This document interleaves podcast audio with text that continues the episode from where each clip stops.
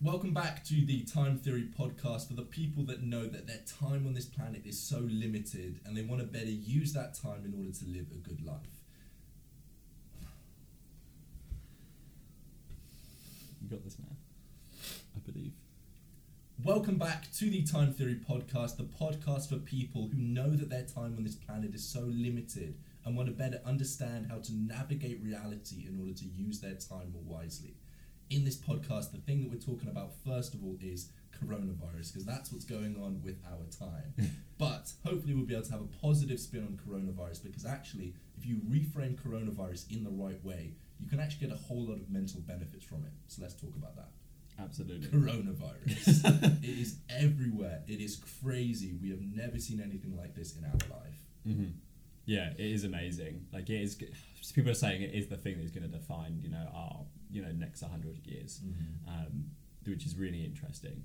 Um, I'm tempted to see that things perhaps worse than this could come, but at the moment this does seem the worst. Yeah, and and we were saying that nobody in our generation or even our parents' generation have seen such a worldwide event. You know, our grandparents they had the World War where they went through and they had rations. People were going off, people were dying, and people at home had to, you know, protect themselves. There were sirens, and they, they, they had to ration their food. Now is the first time since then that we're seeing something that's even slightly similar to that kind of event. hmm Yeah, and it's interesting. I wonder if society is responding any differently than they did then. Mhm. Like if you think like we had so much of the the Blitz spirit, for example, um, which might I'm tempted to say could be overblown. Like it, we could be looking at that with like rose tinted glasses um, as like society putting together. But I think that almost now we're starting to see that again as well. Like this this spirit of people, particularly in the UK as well, people like putting together to stay indoors um, and look after each other. Like I'm seeing like tons of like volunteering groups online, like just trying to help out people, which I think is really interesting. Yeah. Um, and it's nice to see like society putting together still. Mm. And it's even more interesting the fact that you're seeing that when 90% of other people in society are seeing all of the bad things. Mhm. People stealing each other's toilet paper, people going crazy, all the anxiety and stuff. Yeah. But your natural tendency is to find the good situations that are going on in this crazy dark experience when most people are seeing the bad experiences. Do you Mhm. think there's something in that? Oh, definitely, and also like looking at it as being like the overall system. Which I think we should speak about it uh, later, but Mhm. like trying to draw comparisons between like now and World War II as being like big events that have happened in society and watching how a society responds.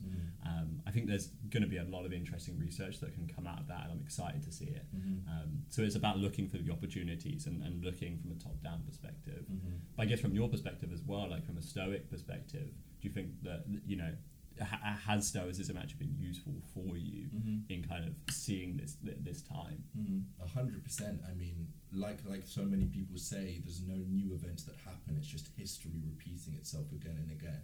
And the one example we were just talking about was the World War, where everyone had to, you know, come together for this crazy external circumstance. But almost a better example, of one that's more accurate, was Marcus Aurelius some two thousand years ago, the Roman Empire, Roman emperor. And in his time, you know, he was at war constantly. So many of his men were dying. But in his hometown, there was a plague who, who gone and wiped out so many of his people. Think about what that did to his economy. Hmm. Think about what that did to his morality. Yet somehow he was able to go through all of that and reframe it in a way that actually benefited his character. All of these negative, horrific events, death, he was able to take that and adopt that in his character.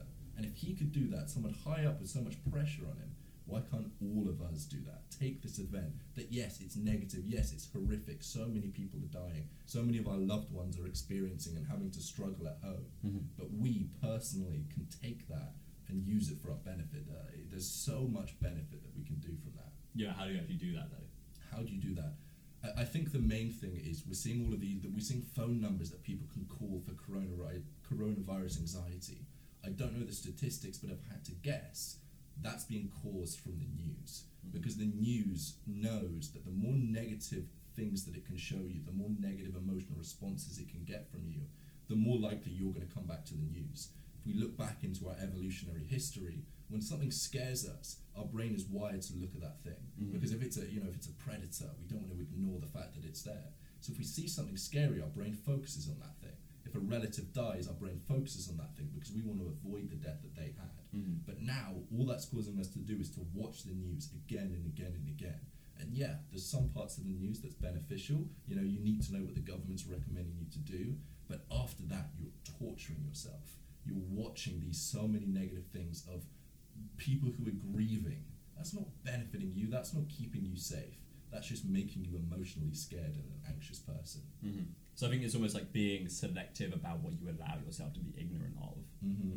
So I, I- mean, I do this in a couple of ways. One is slightly more selfish than the other. Mm-hmm. So like my two like practical ways that I try to mitigate the news is I use people as a filter. So I rely on you and I rely on Claire and people that I know are like really knowledgeable in this space.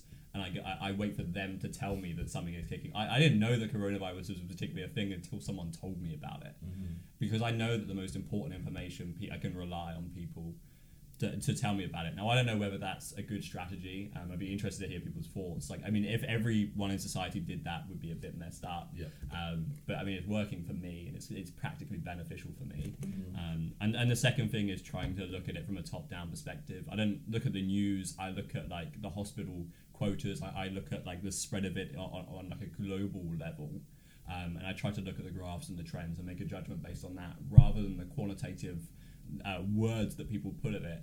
But Mhm. on coronavirus, I just sort of try to look at it from a quantitative perspective. Mhm. Could you talk more about that? Well, yeah, sure. So, I mean, um, I guess it's more looking at it from like the bigger system. It's like a, a top down perspective. Um, so, coronavirus isn't actually particularly dangerous for us. Mhm. Um, we all, we all already know that you know for old people and for people with pre-existing conditions it is, and if you don't know that you've got a pre-existing condition, it's pretty dangerous as well, Mhm. right? So you, you should try to avoid it. But it's more the second order consequences of coronavirus. Mhm. So you think you're playing snooker when you hit the white ball. It's not the white ball that's hit. It's where, what the white ball is going to hit and where those balls are going to hit Mhm. that causes the problems. Um, so that's the bit that I am concerned about. Um, and so it, it's uh, particularly hospital quotas we've heard a lot about as well as the hospital limits um, and how much they can actually take in. The really scary thing is that hospitals might start getting full. Um, and then if you break your leg, you can't go and see anyone. And we have to start deciding like who gets to live and who gets to die. Like those are Mhm. scary decisions that we just don't want to be making. Mhm. Um, and so it's it, it's about that.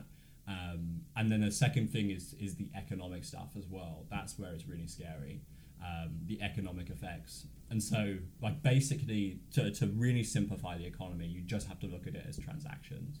I pay you for a service in return. You use that. You then take that money and pay someone else, Mhm. and that's how the whole economy grows, and that's how things move. But coronavirus is essentially shutting off a ton of those avenues of people making those transactions, Mhm. and so you're seeing this huge slowdown in the growth of society. People aren't getting paid, which means that those people aren't paying other people, and those people aren't paying other people, and that's how you start to see like you know the economic collapse.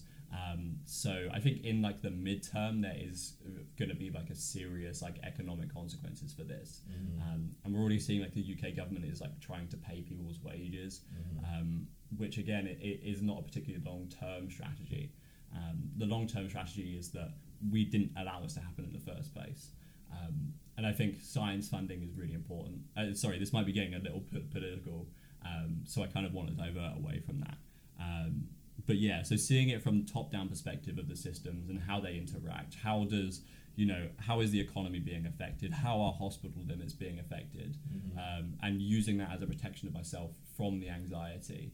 Um, although maybe I am just kind of talking myself because I because when you look at it as quantitative numbers, it's harder to be scared by them because you know where the limits is and you know what you're heading towards. Mhm. And then when you are, if you do start to feel anxious, then you can start to apply the cool stoicism stuff and protect yourself from that anxiety to then act, to then Mhm. see that as an opportunity and then say, right, we need to do something about this in Mhm. like a very level headed way because you know, uh, okay, I've looked at the numbers, I'm worried about this now. I then am justified in my anxiety. Yeah. yeah. Um, it's also on the counter side of that to play devil's advocate. Maybe those emotions act as a good sign because maybe the news is trying to scare us all into acting. Because if they just told us, you know, you need to stay in your room, how many people are actually going to do that? But if they're able to scare us and really make us aware of the devastating consequences of interacting with people and how one person that's coronavirus on average passes on to four other people, maybe by scaring us into staying into our room, that's how you stop it. Yeah. So maybe they're purposefully making us anxious so that we act. Yeah, yeah. Because if we weren't anxious, we wouldn't act.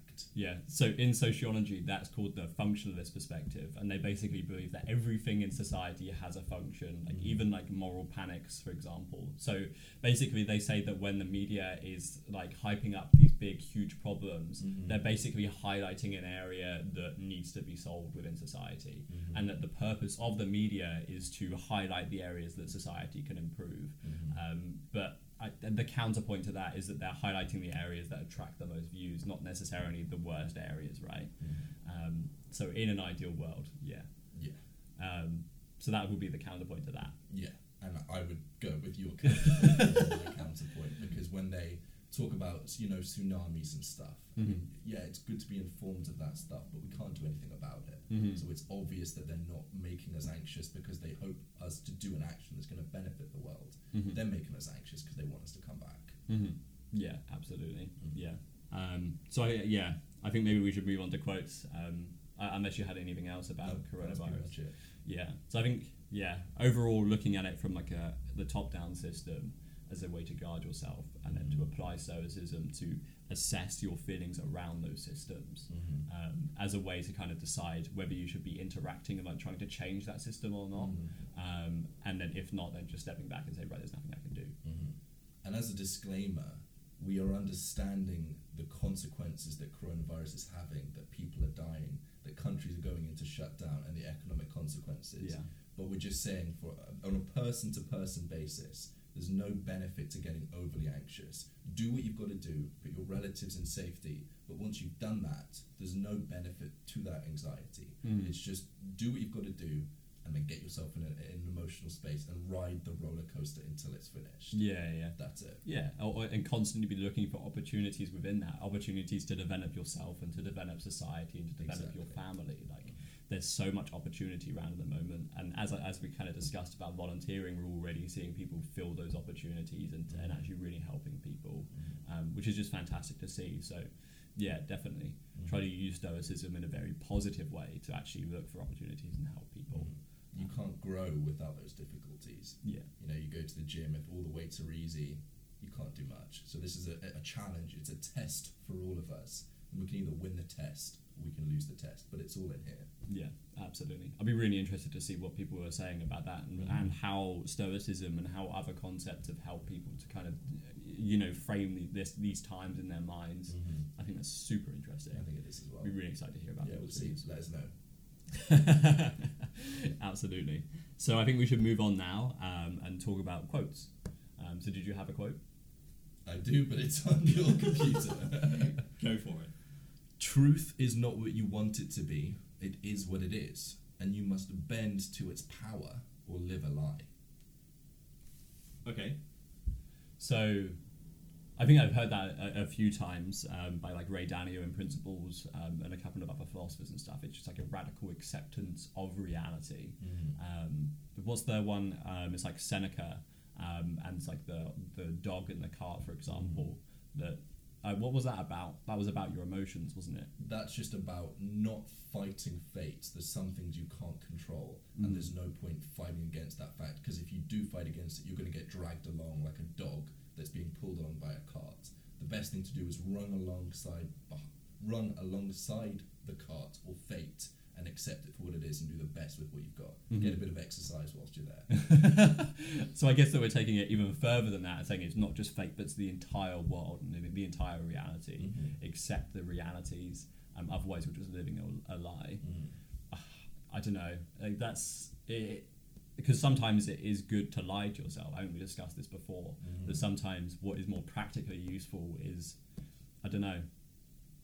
There's two sides to it. There's one side I can completely make the argument that it's always good to see reality for exactly how it is. Mhm. Imagine you're trying to go through a maze and you've got glasses where left is right and things aren't accurate. Like you're not going to be able to navigate that maze to get to the end result if you can't see exactly your surroundings, exactly the way the world works, exactly the rules that are di- dictating this maze. Mhm. You're not going to be able to make it to the end. And there's so much benefit in figuring out how the world works because if you know how it works, you're able to navigate it. You're able to be the puppet master to the world. You're able to, to understand the laws of the universe and play within those to get to what you want Mhm. the counter argument you're making is that sometimes it's best to delude yourself on those rules because you can actually derive more benefit from that Mm. than seeing the world for how it actually is. Yeah. Right? Yeah. I'm trying to think of an example. Steve of- Jobs. Okay, go for So it. he's got this. People said that as he went through his life, he was. He had a reality distortion field. That's Mhm. what they called it. Where there was stuff that he would just.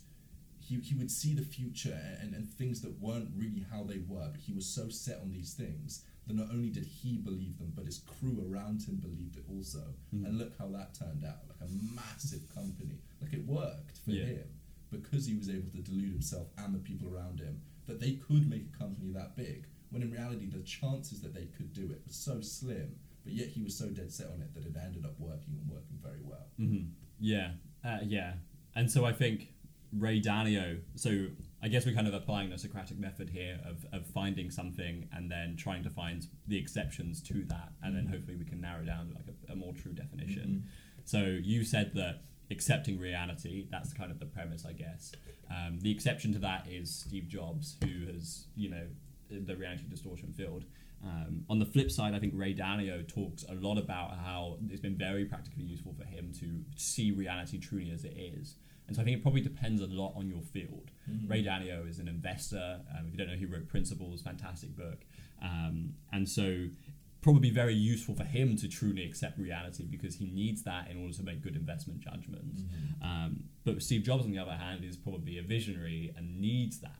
Um, so I don't know. Is there anything that we can gain from that insight? I think the difference is, and again, I'm not 100% sure, but from what it appears on the surface level, Ray Dalio is working within a field. So out there is the stock market. He's Mhm. got to understand this machine. How does it work, and how can you pick and choose the right things to invest in?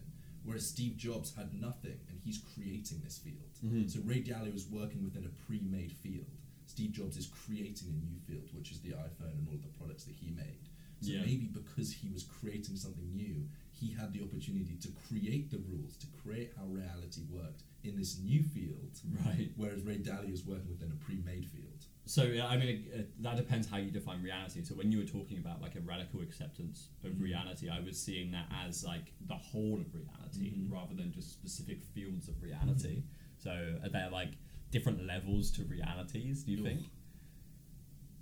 I think there is. Right. I think there must be. Because well, obviously there's different levels because you can look at you know the the day to day physics. You can look at gravity, but then you can look at physics as an interconnection of all of these different things. So I think that there is like not you know separate levels as in like the the what's that film called Inception. Yeah. right. more in like a, just a more practical terms. There are there are rules, but then there are counter rules when you look at things from a higher point of view. Right. Yeah. Yeah. Yeah. So yeah, you've got the whole of reality, and then if you take a one snippet of that, um, that's one reality in and of itself. That's right? yeah. yeah. Yeah. So it's not like a pyramid or something where A everything. pyramid scheme. reality is just a pyramid scheme with God at the top. now that is a quote. that is that is a Richard Dawkins book title.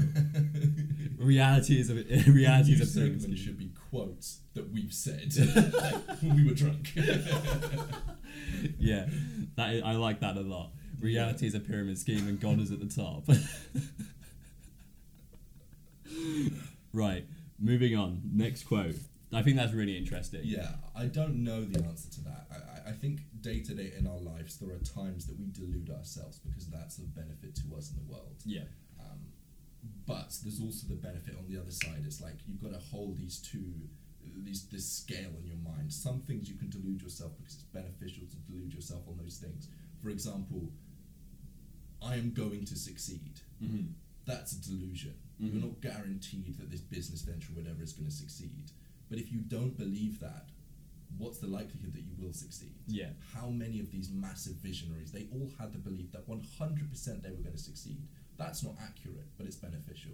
Mhm. But then on the other side, you've got to counter that with really figuring out the laws of the universe, how things work, the interconnection between different fields. Wh- whatever your field is, how do things work in that field? There's so much benefit in that as well. hmm I can't figure out when I can't figure out an overarching rule on when if, when it's beneficial to do this and when it's beneficial to do that. Yeah, absolutely. But there's something there. Yeah, I think definitely like humans are very capable of wearing two different hats, and so we can just take one off and put the other one off pretty readily. Mhm. And so I think it's just like knowing when to apply those different hats. Mhm. Um, and maybe we can talk about that, uh, you know, a bit deeper in a future episode because we probably should move on. Mm-hmm. Um, but those are like two different hats, and it's okay to wear either. I think, and it's just about choosing carefully when to wear each. Because Mhm. you definitely don't want to be deluding yourself when the best option is to be truly seeing the system. Yeah, I agree. Um, so yeah, next quote. Um, I am bringing a quote. Um, so actually, no, you are bringing a quote. A second quote. a second quote. Wow, you're really bringing it in. I just read it and I was like, oh, I haven't come up with a quote yet. So this quote's not so much of a quote; it's more of a story. There's this guy. His name is Eugene Kelly. He was diagnosed with cancer, and he was told that he had 90 days left to live. yeah. And this was completely out of the blue, completely unexpected. You've now got 90 days left to live. He was a really clever man. He, he had done a lot of things in his life, and one of the things that, when he realized he had 90 days left to live, he created these circles. These circles of, first of all, his acquaintances, and then, you know, f- distant friends, and then close friends, and then family. And he sectioned out his 90 days, and he gave each of those circles, an, uh, you know, the fair representation of time. So, with his acquaintances, he would eat, he would you know, get on the phone with them. They'd have a bit of a chit chat, and he'd say goodbye. This is the last phone call we'll have. And then for the the, the the friends, he would go and he would reenact the first experience he had with them when they first met. You know, just have a memory and to finally say goodbye to them. And then finally, he spent the last 14 days with his daughter. And he spent them, they, they flew first class to some hotel, I think it was in Prague. And they stayed in Prague just together for 14 days. And he said he was present the whole time. Every single second of that time, he was completely present, enjoying every single moment he, he could get. He knew this was the last time that he could get with them. And he genuinely said that in those 14 days, it felt as if he'd lived 10 years. He genuinely thought that he had had all of the experiences and he had all of the memories that normal people would get in 10 years of time. And it really quite pulled into question the difference between normal time and anecdotal time. The, the what did I call it when I wrote it down? I, I didn't write it down, but it's kind of experiential time, you Mm. know, not objective but subjective time Right. and we all go through life. There are periods of our life where things go really quickly. That you know, life just flashes by, and then there's other points in time where things go really slowly. And how does this happen if time is objective? Why is there such a subjective experience of time? But the quote that I wrote down is he said that he lived more in 90 days because of his cancer than he would have done if he never got cancer in the first place. Mm. Wow. It's insane. he genuinely said that. He genuinely said that. That is that is awesome. Yeah. Um, yeah, that's really interesting. So, just a couple of questions there. Um, like, how how did he? What is that? What is in that? Is it the memories, or is it the being present, or is it a combination of the two, or is it something else that I'm not seeing? I think it's a combination of the two. Um, there's some TED talk where they, they talked about this and they said that imagine you've got a hose and you've got water going through the hose. Water is that time, but based on how wide or how narrow the hose is depends on your perception of time. And they said that the way that you can make the hose wider so that time feels slower is to have a greater depth of experiences. Mhm. So, so to really feel emotions, to feel positive emotions, and to, to almost put yourself in situations where there's a chance that you'll cry, to really feel the full growth of experiences in depth, but then also in breadth, to have new experiences. So as a kid, you have your first kiss, you have your first time at the beach, your first time in the mountains, you've got all of these experiences. And that's why when you're a child in summertime, you feel like summer's going to last forever. Mhm. You look back, you've got so many memories, so many breadth of experience that time feels like it's passing really, really slow. But as most people get older and older and older, they get into a safe job and they stay in that job for 20 years. They have a wife that they stay with for 20 years. That that their, their experiences in depth and breadth are so slim because they're comfortable and they don't do much. Mhm. And that's why it feels like time just goes faster and faster and faster the older you get. Okay, so is the answer then to have lots of different wives? Henry VIII. he was onto something. he was on. He really was like a time theorist, wasn't he? You should make that the new logo, Henry VIII. Henry VIII. Yeah. Yeah. Um, I, I- of course, I think it's always beneficial to have more experiences and to have deeper experiences. Mhm. I think that that's going to benefit everyone. So what's a new experience that you've done recently? The podcast. Mhm. I mean, we're on episode three. I've never done a podcast before, um, but definitely this is going to be a memory. And Mm. if you think about it, a memory is something that you're never going to forget. So that's like a capsule of time. That's that's so, so most like time passes for most people, but a memory kind of defies that rule. Because Mhm. no matter what's going on with time, you're always able to put yourself back into this capsule of time and kind of able to you know jump back into the past and enjoy moments of time. Yeah. And the more of those you can have, the more opportunities you have to do that.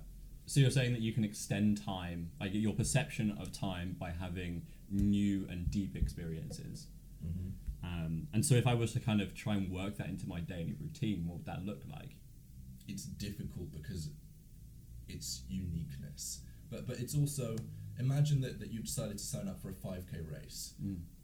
Most people they go and you know they, they just run the race. The time is whatever. But if you set a goal for yourself that's just pushing yourself, uh, and, and you and you want that goal so much that if you don't get it, you'll cry. Mhm. Putting yourself in that position, you've now taken an event where one person just runs the 5K and the other person really strives to do their best. That turns that event into some kind of a memorable experience. Mhm. So whatever you're is just putting yourself in opportunities where you're either going to be super happy or you're going to cry. Most people shy away from that; they just stay comfortable. But I almost think it's good, even if you do cry, because you've now created depth of experience. right. Yeah. Okay, so the Stoic is now recommending that people cry because. I mean, it's not. It's not. When when it happens, you shouldn't cry, Right. Because you should accept the fact that you can't do anything to control it. Yeah. But it's it's gunning for things and putting yourself in experiences where that could happen. yeah. Do you see how I'm like holding those two things? Yeah, yeah. They still work together. yeah, yeah. Get like Kind of, yeah. yeah. So I think it's instead of saying, right, I'm going to go to the gym, it's saying, right, I'm going on American Ninja Warrior, Yeah. or I'm going to go join a weightlifting competition, Exactly. and I'm going to be the, the biggest guy there. Something like that. It's like really like reaching. Um, because even if you just turn up like you know to the weightlifting competition and you look like look like me, Yeah. like it's still going to be funny. Exactly. Like you, that's still a memory that you're Yeah. like this tiny guy going to a bodybuilding competition, Exactly. like all tanned up and stuff. Not knowing any of the poses.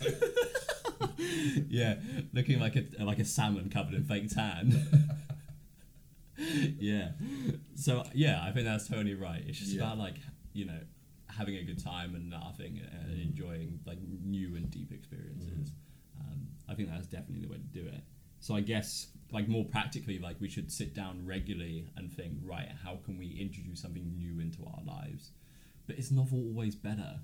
Like if you like seriously like want to do something with your life, is it not better just to solely focus on that one thing? hmm Uh, I guess what I'm saying is if you want to really slow down time and create memories, you have to do different things. Mhm. And, and a good way to show that is, uh, and I'm not saying that's the best thing to do, it's just if you want to slow down time, that's the best thing to do. Mhm. Because it's so easy to create new experiences when you're doing something new. Like we could go and we could box once, and that would be a memory. Yet if we box again and again and again, the only other memories there are is you know winning your first fight, maybe winning a competition, winning a championship. Mhm. So if you devote yourself to boxing, there's let's just say for example, sake, there's four memories you can get from that. You know, your first time winning a fight, winning a competition, and winning like the biggest thing at whatever. Whereas if we do boxing, we've got an experience. If we do rock climbing, we've got an experience. If we do this thing and this thing and this thing, we've now got ten experiences, and yet we're able to do it far more consistently. Mhm. It's weird because I'm not saying that's the best thing to do because I don't think that's the best thing to do. Yeah. But if your only goal is to, to slow down time and to create memories, then novelness is the way to go, I think. Yeah, yeah. But then obviously the flip side of that is that you don't get to do the specialization stuff, right? You don't get to um, like actually like truly get deep into a field. But so one of my favorite criticisms that Marx has, you know, Karl Marx has of, of capitalism, is that humans aren't na- naturally like predisposed to being specialists in a mm. field. Humans want to go and try lots of different things. We want to go fishing. We want to go walking. We want to go mm. hiking. we don't just want to become the one best person at hiking because then we're just a machine. Mm. Um, and so Karl Marx kind of saw communism as being this utopia where I could just, you know, go and work on fishing, or I could then change that day and go and work on computer science, for example. He saw it as being that kind of utopia. And it's only capitalism that demands your specialization. Mm. I think it's really interesting. I think it's really interesting. My counter argument to what we've just been talking about is some of the best experiences can only happen when you go deep in something. Mm-hmm. When you go deep into a relationship, that's when you truly get the, the blissful moments of, of, mm-hmm. of true connection and true love. Mm-hmm. Whereas if you go deep into to a field, when you really, you know, fall in love with that field, there's a huge host of incredible experiences that you can only get with depth and you can't get with breadth. hmm Yeah. But how does a person choose whether they want depth or breadth? I mean, it's the same question you asked me the other day um, on the podcast. Or was Oh, it yeah. deep? deep or shallow? The exact same question. Yeah, Yeah. who knows? I guess it's a balance of both. yeah, You've got to have breadth and you've got to have depth. yeah, yeah. But then you're not. You're you know you're not good at either. It's really interesting. I, I, I don't know. I don't know either. I think you know. Tell us your thoughts about that one. That's we'll just leave that question hanging. Um, should we move on to the Q and A segment? Yeah. The Q and A today is from people um, on the YouTube asking us Oh questions. yeah. on the So leave comments if you want us to answer your questions in this segment. Um, so this is a really interesting question. Would you ever consider microdosing for productivity benefits? I have microdosed before. Okay. I tried LSD, where you put it in water and you drink a certain amount of water. For me, I didn't see any benefits from it. Um, I did it for like five days or something like that, five or seven days, around that amount of time. Um, the only thing I noticed was I was slightly more anxious. Mm-hmm. That's the only benefit I got from it. Mm. Benefit I got from it. so, no, I probably I would I'd be open to try it again. Maybe I was doing something wrong. I Mhm. was young. Maybe uh, I wasn't. I don't know. Yeah. But I've tried it and it wasn't the best. Yeah. What about you? So I think the the really important thing to consider when when considering like any like external substance or stimulus is um, uh, any kind of external substance with regards to your productivity is that you need to ensure that you have that like really productive baseline. Like I see those kind of things as being almost like the nitrous, um, you know, like in a racing game or something where you tap the nitro button and you go a little faster. Mm-hmm. But if you're putting nitrous in like a really janky car that just doesn't even function anyway, then you're you're only doing that to get the car moving. The car should already be moving in and of itself, and that's not. I want to say that that's separate from like you know um, people giving people pills or whatever for like depression or for treatment. That, that's entirely separate. What I'm saying is if you want to try if your productivity, if you're perfectly healthy and you you want to get to that next level, then you should try and do that through natural means to begin with, and make sure that you have a really strong baseline and treat those things as though they are a nitrous boost. Um, and tr- and do a, a ton of research around them and try to quantify those like quantify the change.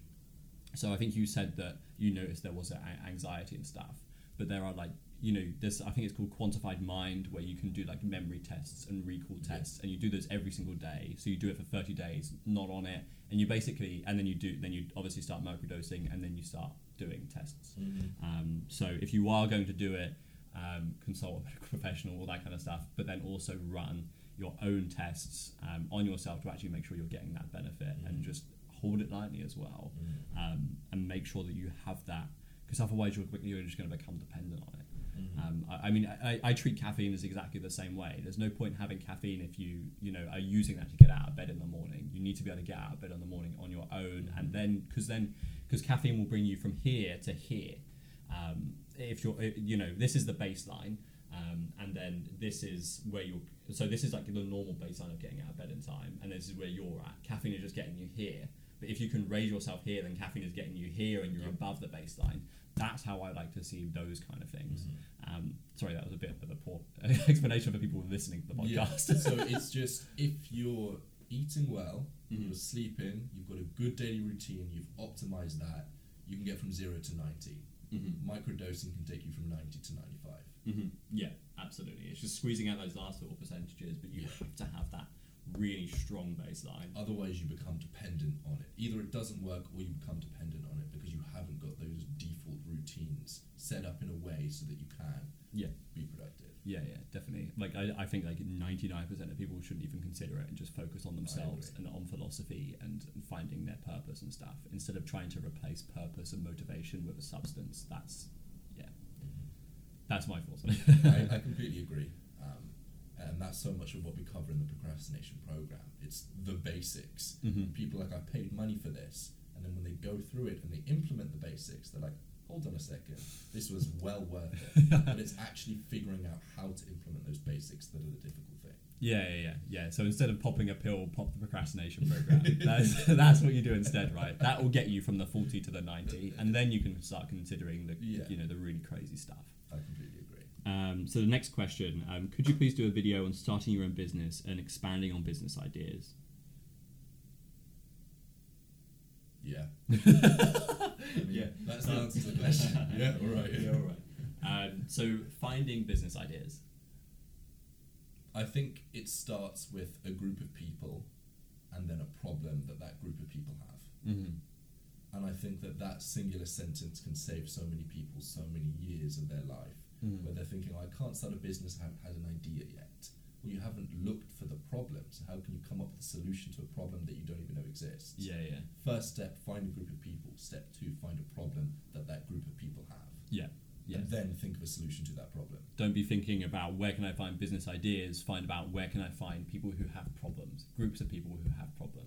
The easiest way to do that is just to go up to like a, a specific group. Um, you might do like online marketers, I don't know, um, and then ask them like, what's the biggest problem in your field? How much would you be, be willing to pay to have that solved? Go and solve, and, and then say, right, I will solve that problem for you for X amount. Mhm. Here's a contract, sign it, and then go and build that thing and bring it back to them. Mhm. That's like the easiest way to do it. Yeah, and I don't want people to take that advice and think that that's just us just just saying something that's not important. Like we're talking about with productivity, if you can do that, if you find a group of people, you speak with them, Mhm. and you find a problem, you've gone from zero to 80 Mm-hmm. That is that is the eighty percent of starting a business. Yeah, yeah. Just that. Yeah. And we can summarize it in a sentence. Mm-hmm. Find a group of people, speak with them, find a problem, try and solve that problem. Mm-hmm. But yet, so many people think of business ideas. They think of these crazy ideas, and you don't even know if there's a problem there that you're trying to solve. Like, that's like putting a plaster on a leg with no cut there. Yeah. Don't try and make a better plaster. Find the cut and deal with the cut. Mhm. That's it. Yeah, absolutely. Yeah.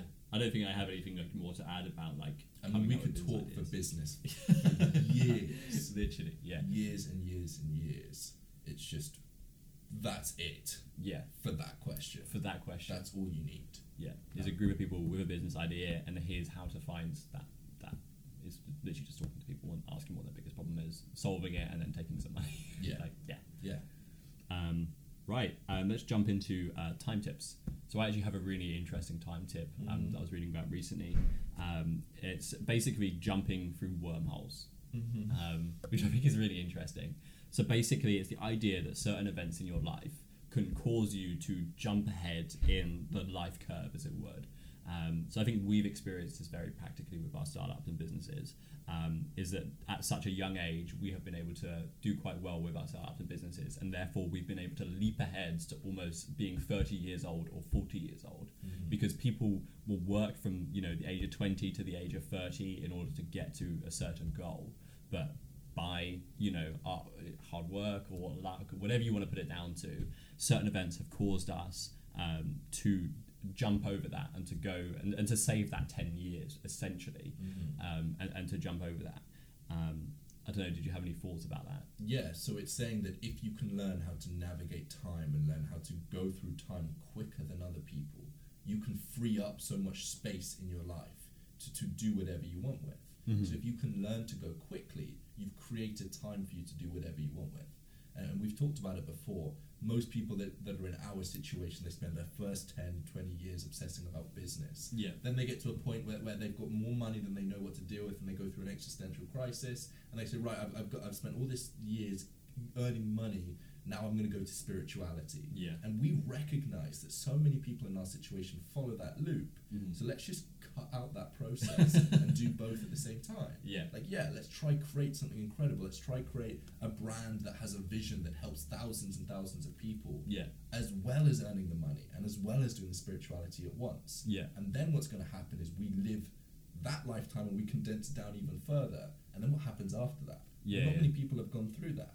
That's where we start to do some crazy stuff, where we really condense most people's lifetime into a few years so that we can have the rest of our life to do stuff that most people don't even have the time to, to think about. Yeah, a hundred percent. So it's about recognizing like where are the common flows of people like yourself, Mhm. and then trying to jump over that as fast as possible. Yep. Do that in in you know two years, not instead of twenty years. Mhm. Um, and so I think that's so interesting. How many entrepreneurs know that they shouldn't be just chasing money, hmm and yet they do it anyway? hmm That is a a perfect example of people just wasting years of their life. Yeah. They know logically that Yeah. chasing moneyness won't give them happiness, yet they do it regardless. it makes no sense. Yeah. So if you just don't do that, Yeah, you yeah. can free up so many years of your life to do things that do bring happiness. Yeah.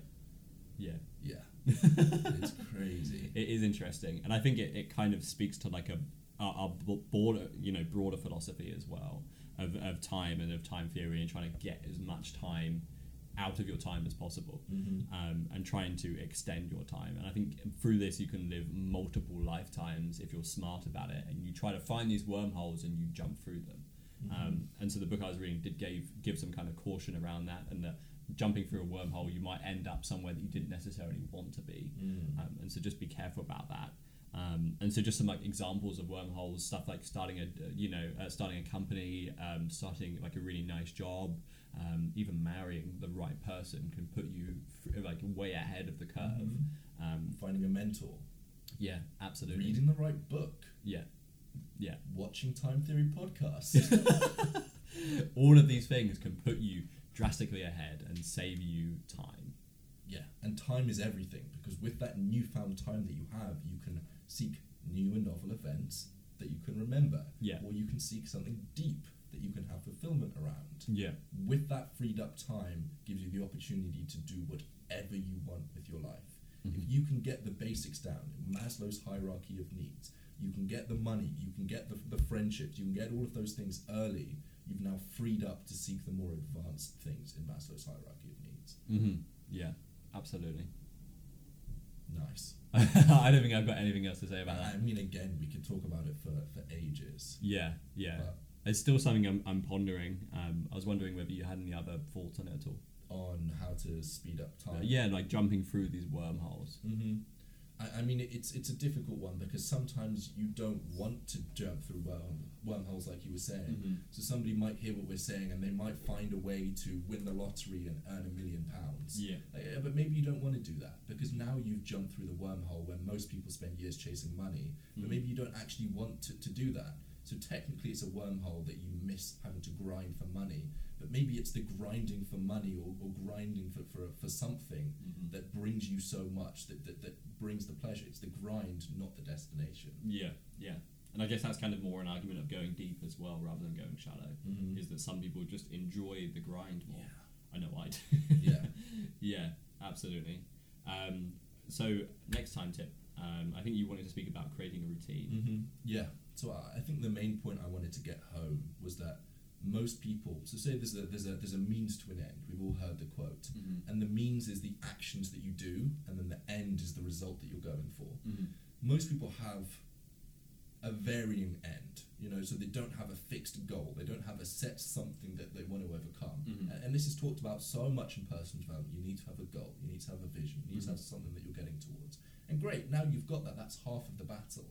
But the other half that so many people don't have is having a fixed means, having a set routine that gets you towards that end goal. Mhm. Because if you ever have to ask yourself the question, what should I be doing today? Or what should I be doing next? There's opportunity in that for you to answer wrong. There's Mhm. opportunity for you to pick the incorrect answer. Sure. Whereas if you can sit down and create a fixed means, a fixed routine, once you've got that, you can now create scientific experiments with that routine. Mhm. You can now say, right, I'm getting these results. And you can pinpoint exactly why you have those results because what you're doing is consistent. Mhm. It's just reducing the variables in your time so that you're able to create results, which is going to let you accelerate towards that end. Mhm. But then, how do you build in those new and novel ideas into a fixed routine? I think you can routinize no- novelness. Right. I think you can.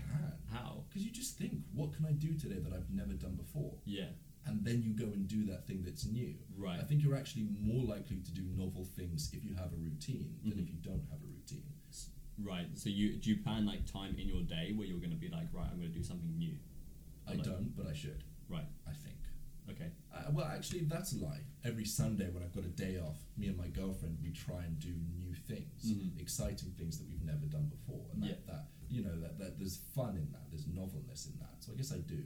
Yeah. Oh, I think you just found a hack there as well. Right. Because by doing it with your girlfriend, you're deepening the relationship with your girlfriend, Oh, but you're also yeah getting those new experiences as well. That's true. So maybe it's trying to find like a synergistic way to Between do both. Yeah, between so you're going deep with your girlfriend and, and broad with everything else. That is actually really cool. That is really cool. Yeah.